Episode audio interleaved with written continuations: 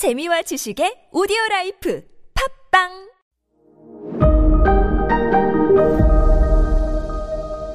네, 여러분 안녕하십니까. 역사 스토리텔러 썬킴 인사드리겠습니다. 떠나요, 썬킴과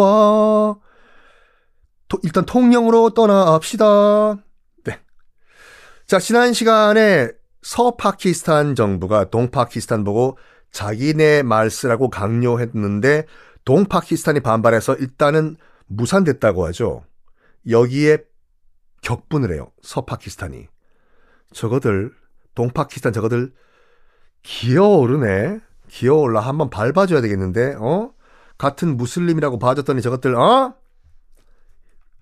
이렇게 긴장감이 고조되고 있던 가운데, 천구백칠십 년에, 천구백칠십 년에, 사이클론이 동파키스탄, 지금의 방글라데시를 덮칩니다. 사이클론은요, 그냥 태풍이에요. 바다에서 발생한 저기압. 이 지역별로 이름이 다른 거 아시죠? 그냥 그냥 달라요.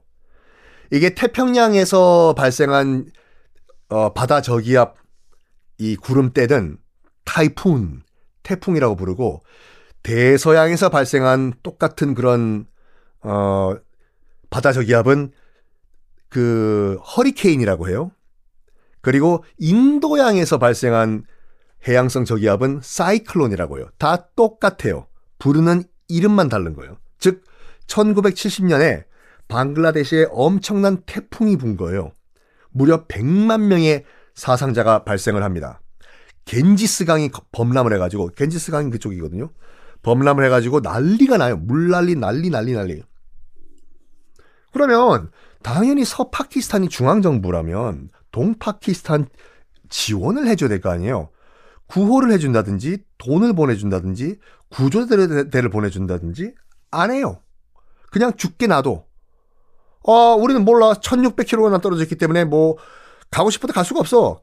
가려면 중간에 우리 적국인 인도를 통과해야 되는데 못 가. I'm sorry. 아이고 마음 상 아이고 불쌍하다. 된 거예요. 이래가지고 도저히 안 되겠다. 갈라서자라고 하면서 동파키스탄이 우리 여기서 인연은 끝. 독립을 선언합니다. 이 사이클론 태풍을 계기로. 이게 천구백칠십일 년 삼월 이십육일이었어요. 동파키스탄이 독립을 하고 나라 이름을 방글라데시라고 정합니다. 맞습니다. 방글라데시는 천구백칠십일 년도에 건국을 했습니다. 건국한다고 해서 서파키스탄이 브라보 연진아 연진아 방글라데시 독립했대 축하해줬을까요? 아니죠.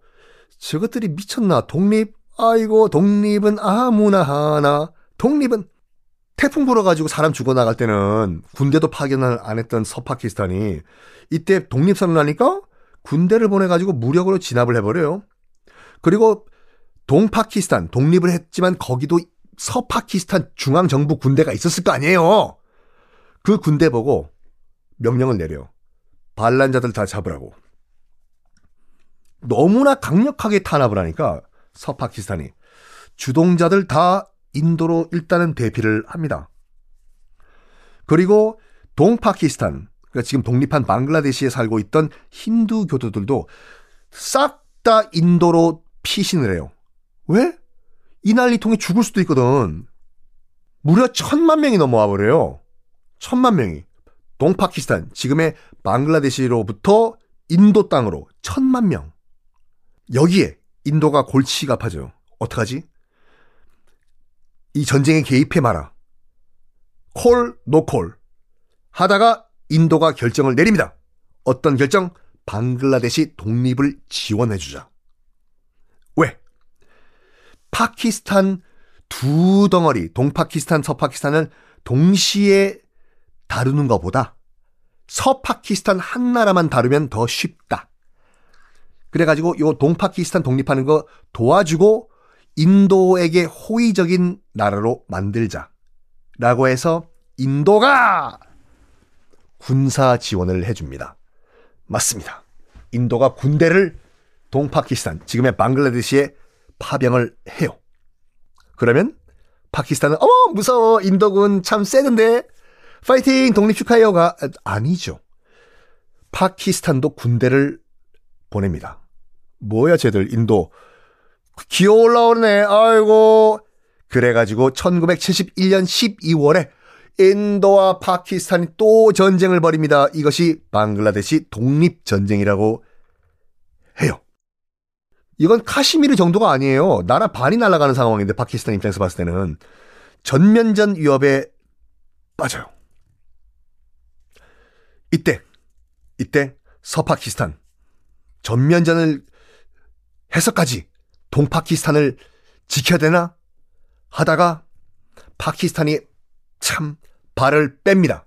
그래 어차피 저거 놔둬봤자 골치덩어리니까 그래 더러워서 야 잘 먹고 잘 살아라 그래 방글라데시라고 했냐 방이나 구해라 야. 그래서 서파키스탄 정부가 전면전 위협 때문에 방글라데시 독립을 허가를 해줍니다.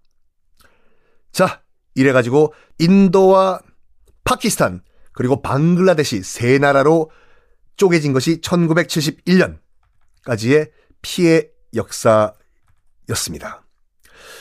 인도가요, 참 우리 하, 대한민국과 많은 관계가 있습니다. 일단은 삼국 유사에 보면은 인도의 아유타국에서 허황우가 와서 김수로와 아, 결혼했다. 뭐 여러 가지 논란은 있지만 그 아유타국이 인도인지 어딘지 알 수가 없다. 뭐 삼국 유사에 그렇게 나와 있어요. 한국과 인도의 교류의 역사가 그때까지 그때서부터 시작이 됐는데 그리고 또 팔 세기에 그 신라의 스, 스, 스님이었던 해초 스님께서 왕오 천축국전을 쓰, 쓰셨잖아요. 왕오 천축국전이 어, 어떻게 읽어야 되냐면요. 왕오 천축국전이에요. 왕. 갔다 왕래할 때 와, 갔다 왔다. 오. 다섯 개의 천축국. 천축국이라는 것은 당시 인도에 있던 나라를 얘기하거든요. 즉 무슨 말이냐면 해초 스님께서는 당시 불교가 인도에서 만들어졌기 때문에 인도까지 갔다 온 기행기를 쓴 게 왕오 천축국전이에요. 그리고 또 천구백이십구 년에는요. 인도의 시인 타고르가 동아일보에 영자 영, 영어로 된 글을 하나 올립니다. 동방의 등불이라는 거. 일찍이 아시아의 황금 시기에 빛났던 등불 코리아여. 그때가 일제강점기잖아요.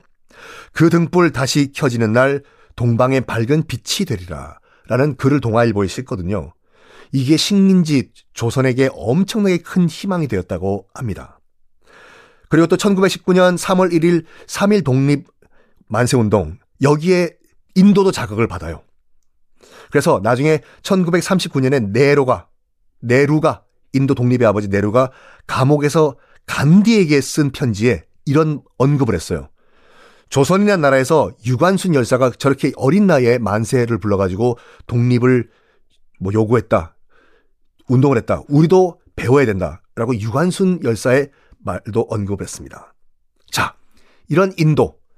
이제 마무리할 때가 됐습니다.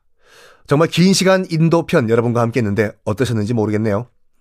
아, 참 최첨단 기술의 상징이죠. 이제 우리 인도를 그러니까 몰라서는 안 되고 우리가 인도를 배워야 되는 그런 시간이 왔습니다. 긴 시간 수고 많으셨습니다. 예, 썬킴의 세계사 완전정복 인도편이었습니다. 감사합니다.